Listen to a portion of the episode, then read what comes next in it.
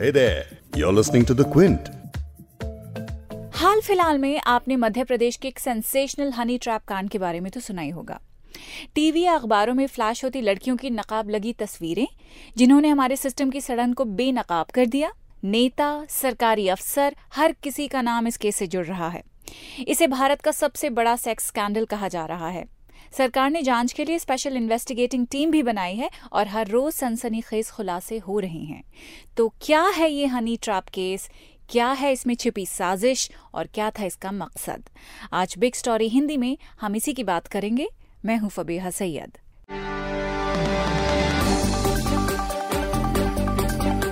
17 सितंबर को इंदौर नगर निगम के इंजीनियर ने पुलिस में शिकायत की थी कि उनको ब्लैकमेल किया जा रहा है। इंजीनियर के मुताबिक उनको आपत्तिजनक वीडियो लीक करने का डर दिखाकर तीन करोड़ रुपए के लिए ब्लैकमेल किया जा रहा था।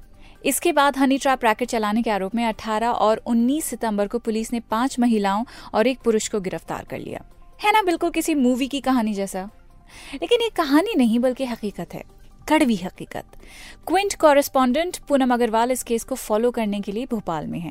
तो इस पॉडकास्ट में पूनम से बात करेंगे। एक ऑफिसर जो इन्वेस्टिगेशन करे उन्होंने कहा कि अगर सारे नाम पब्लिक डोमेन में डाल दें तो सिस्टम कोलैप्स कर जाएगा क्योंकि वो लोग आईपीएस या आईएएस एक बड़े पोजीशन में है काफ़ी हाई लेवल पोजीशन में है। कांग्रेस पार्टी के सांसद लक्ष्मण सिंह की चौंकाने वाली दलील भी सुन लीजिए।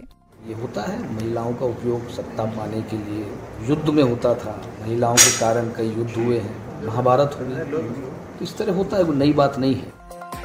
अब आप ये सोच रहे होंगे कि हनी ट्रैप आखिर है किस बला का नाम? हनी ट्रैप एक ऐसी इन्वेस्टिगेटिव प्रैक्टिस होती है जिसमें रोमांस या सेक्स का इस्तेमाल करते हुए किसी तरह के मतलब को पूरा किया जाता है। कैम्ब्रिज डिक्शनरी के मुताबिक हनी ट्रैप का मतलब है किसी अट्रैक्टिव इंसान का इस्तेमाल करते हुए किसी से इंफॉर्मेशन निकलवाना। हनी ट्रैप की खबरें सिक्योरिटी फोर्सेस के सामने आती रहती हैं। खुद भारत सरकार के आंकड़े के मुताबिक, साल 2015 से 2017 के बीच इंडियन आर्मी और एयरफोर्स में हनी ट्रैप के पाँच मामले सामने आए थे। इसी साल भारतीय सेना ने आईएसआई के हाथों इंडियन सोल्जर्स को हनी ट्रैप से बचाने के लिए कदम उठाने पड़े थे। ये हनी ट्रैप पाकिस्तान से चलाए जा रहे कई ट्विटर हैंडल और फेसबुक अकाउंट की शक्ल में था। सोशल मीडिया पर नकली पहचान के साथ बने महिलाओं के हैंडल जो हमारे सोल्जर्स को स्वीट एंड सेक्सी मैसेजेस देकर ट्रैप करने की कोशिश कर रहे थे। कई साल पहले ब्रिटिश सिक्योरिटी सर्विस एम ने चीन के हनी ट्रैप से बचने के लिए अपने देश के सैकड़ों बैंक अफसरों, कारोबारियों को बाकायदा एक 14 पेज डॉक्यूमेंट जारी किया था। यानी देश हो या विदेश हो हनी ट्रैप का जाल हर कहीं फैला है मध्य प्रदेश में भी ऐसा ही हुआ सुनते हैं क्विंट कॉरेस्पॉन्डेंट पूनम से जो फ़िलहाल भोपाल में इस मामले की पड़ताल कर रही हैं देखिए ये एक ऐसा इशू है जो कि इसमें कोई भी कुछ कहने को तैयार नहीं है ऑन द रिकॉर्ड जो हम्म। भी अभी तक पता चला सब ऑफ़ द रिकॉर्ड है। और luckily I could speak to some of officers कि उनसे ये जानकारी मिली है कि अभी तक जो वीडियोस हैं उनके पास पुलिस के पास, उसमें से बीजेपी कांग्रेस आईपीएस आईएएस सभी के हैं तो यहाँ तक आप समझ लीजिए कि ये केस एक ऐसा है जिसमें बड़े बड़े लोग इन्वॉल्व हैं हम्म। तो अब बीजेपी के तीन पॉलिटिशियंस का नाम है, जो हम ऑब्वियसली पब्लिक नहीं कर सकते बिकॉज़ हमारे पास ऑफिशियल कोई वर्जन या कॉन्फर्मेशन नहीं आ रहा किसी भी ऑफिसर से। तीन नाम बीजेपी के हैं। दो आरएसएस के लीडर का है एक कांग्रेस का है हम्म। और इनफैक्ट आपको अभी अभी जो इन्फॉर्मेशन मुझे मिली है कि उसमें से एक लीडर एक पॉलिटिशियन के सत्ताईस सीडीज हैं ट्वेंटी सेवन सीडीज और एक दूसरे लीडर ने। इनमें से एक अक्यूज को नेपाल भी ले गए थे बीस दिनों तक। तो इस तरह की जानकारी हमें मिल रही है पुलिस से। रही बात आईपीएस और आईएएस की तो ऑलरेडी यहाँ पर मध्य प्रदेश में एक इंटरनल फाइट शुरू हो चुकी है। आईपीएस ऑफिसर्स में कई सारे ऑफिसर्स मुद्दा उठा रहे हैं कि इन ऑफिसर्स को नहीं इन्वॉल्व करना चाहिए। कुछ ये भी कह रहे हैं कि ये मध्य प्रदेश ऑर्डर के किसी भी ऑफिसर को नहीं रखना चाहिए, क्योंकि फिर फिर इन्वेस्टिगेशन नहीं होगा। हैरानी की बात ये है कि करीब करीब दो हफ़्ते हो चुके हैं इस पर्टिकुलर स्कैंडल को पब्लिक में आए। मैंने कंप्लेन ने सत्रह सितंबर को कंप्लेन फ़ाइल किया था, लेकिन अभी तक कोई भी नाम सामने नहीं आया, कोई भी नाम ये पब्लिक नहीं कर रहे। क्या कारण है? क्या रीजन है? नाना फॉर नो एक ऑफिसर जो इन्वेस्टिगेशन करे उन्होंने कहा कि अगर सारे नाम पब्लिक डोमेन में डाल दें तो सिस्टम कोलैप्स कर जाएगा क्योंकि वो लोग आईपीएस या आईएस एक बड़े पोजीशन में है काफ़ी हाई लेवल पोजीशन में है हम्म। तो उन लोगों के नाम बाहर आते हैं या नहीं आते हैं it's a big question mark अच्छा पूना मेरा आपसे एक और सवाल ये है श्वेता विजय जैन का जो एनजीओ हाँ. है उसमें भी सेक्स ट्रैफिकिंग का मामला सामने आया है कि लड़कियों को ये एनजीओ में नौकरी के बहाने बुलाती थी। तो उसके बारे में हमें बताइए जरा अगर हाँ, आपके पास इन्फॉर्मेशन है तो। हाँ, उसके बारे में मैं आपको इतना बता सकती हूँ कि इस केस में जो महिलाएँ हैं उनमें से एक महिला का नाम मोनिका यादव है। हम्म। उन्नीस साल है।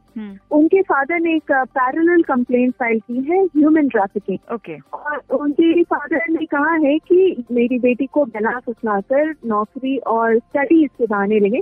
इनफैक्ट मैंने उसका इंटरव्यू भी किया है। वो स्टोरी जल्दी ही क्विंट से आ जाएगी। उन्होंने काफ़ी डिटेल्स में विस्तार में बताया है कि किस तरह से आरती दयाल जो इस केस में है नादर अक्यूज श्वेता विजय जैन और Aarti Dayal are consider to be the main accused in this case although all of them are equally involve so Aarti Dayal ने किस तरह से मोनिका यादव के फादर को कॉन्टेक्ट किया?